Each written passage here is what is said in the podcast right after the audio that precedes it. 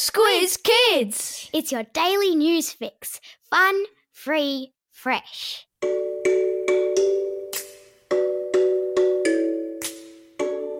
Good morning and welcome to Squiz Kids, your fresh take on what's happening in the world around you. I'm Bryce Corbett. It's Friday, March 27.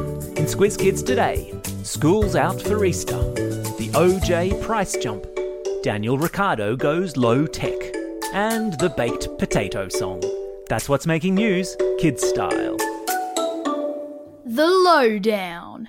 After all the toing and froing and will they or won't they, schools in all states and territories now have plans to close early as the nation gets ready to move to the next phase of the fight against the spread of the coronavirus.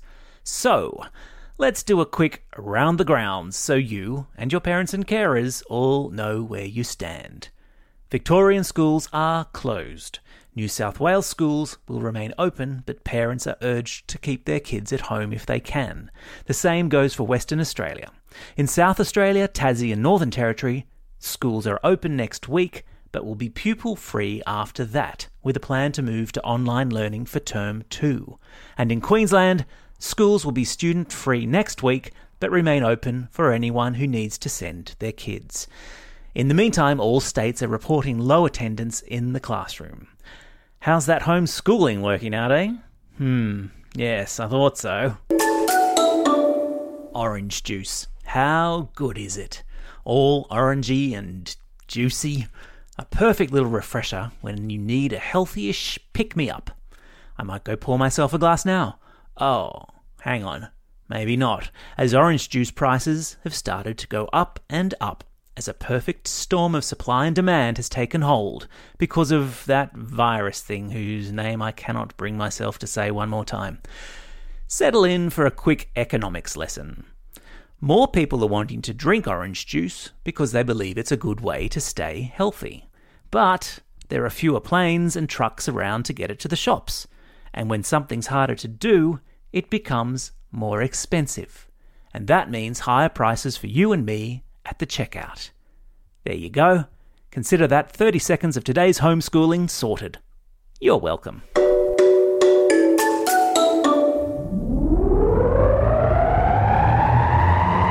Spin the globe.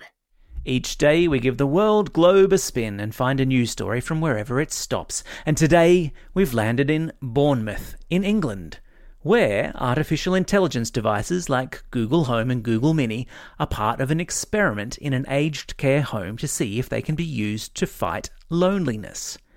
Ask many older people, and they'll tell you one of the hardest parts of aging can be living alone and feeling lonely. Some scientists believe being lonely can be as bad for your health as smoking 15 cigarettes a day. Researchers at the aged care home in England found residents there felt less lonely when they had a machine to talk to. Well, it's better than talking to yourself. Of course, none of it is a substitute for interaction with a real life human, especially during this time of social distancing. Which reminds me, if you haven't phoned or Skyped or FaceTimed your grandparents today, be sure to do it tonight. It takes two minutes for you and will make their day.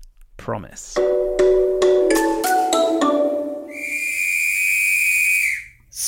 Time! He's used to driving some of the fastest cars on the planet, but since the you know what shut down the Formula One racing competition, Aussie champ Daniel Ricciardo has been getting his driving practice on an altogether slower vehicle. The West Aussie born Ricciardo has posted a video to Instagram of him driving a tractor on his family farm in WA. Not that Formula One fans are completely stuck for entertainment. The organisers of the wildly popular car racing format have banded together with esports providers to create a virtual Grand Prix, with the real life racers going against one another on virtual racecourses in virtual cars. Almost as good as being there.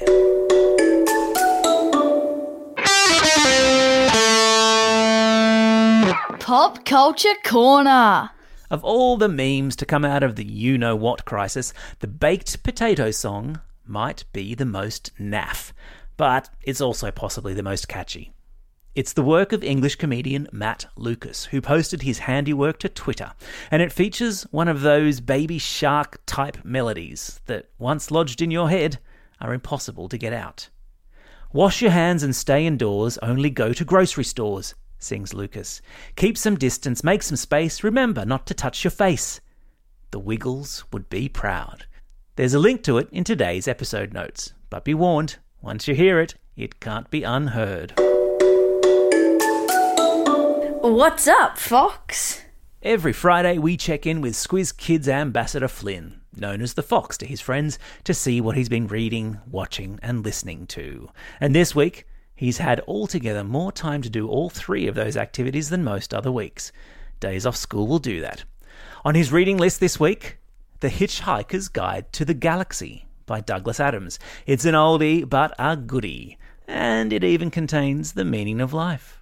On his high rotation listening is Khalid's Know Your Worth, which he says he likes because it's laid back, which he definitely has been all week, mostly on the couch in front of the telly, where he's been watching the Dude Perfect Quarantine Classic, which we mentioned earlier in the week. A bunch of madcap dudes doing silly dude stuff. It's not going to challenge your brain cells, but it's inoffensive and entertaining enough to pass muster. There are links to all these cool things in today's episode notes. Time for the quiz. This is the part of the podcast where you get to test how well you've been listening. Question number one The prices of what sort of juice are being pushed up by the you know what? That's right, it's orange juice. Question number two Name the Aussie Formula One champ who's taken to driving tractors. Yeah, it's Daniel Ricciardo. Question number three Is it A, a baked potato, B, a baked cake, or C, a baked turnip that's become an unlikely meme on the internet?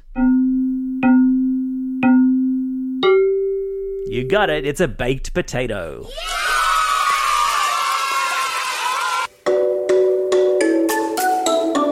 Shout outs. Slight change in programming for shoutouts, which I think might become permanent. You know how yesterday I almost passed out from the number of birthday shoutouts I had to do? Well, there's twice as many today. So, from today onwards, birthday shoutouts will be made at the very end of the podcast. So, keep listening if you have a birthday today or over the weekend. Or if you just like listening to me read out a long list of names. Different strokes for different folks. And don't forget, if you've got a birthday coming up and you want a shout out, drop us a line at squizkids at thesquiz.com.au. Well, that's all we have time for today. Thanks for listening to Squiz Kids. We'll be back again on Monday. In the meantime, get out there and have a most excellent day. Over and out. Squiz Kids is proudly supported by the Judith Neilson Institute for Journalism and Ideas.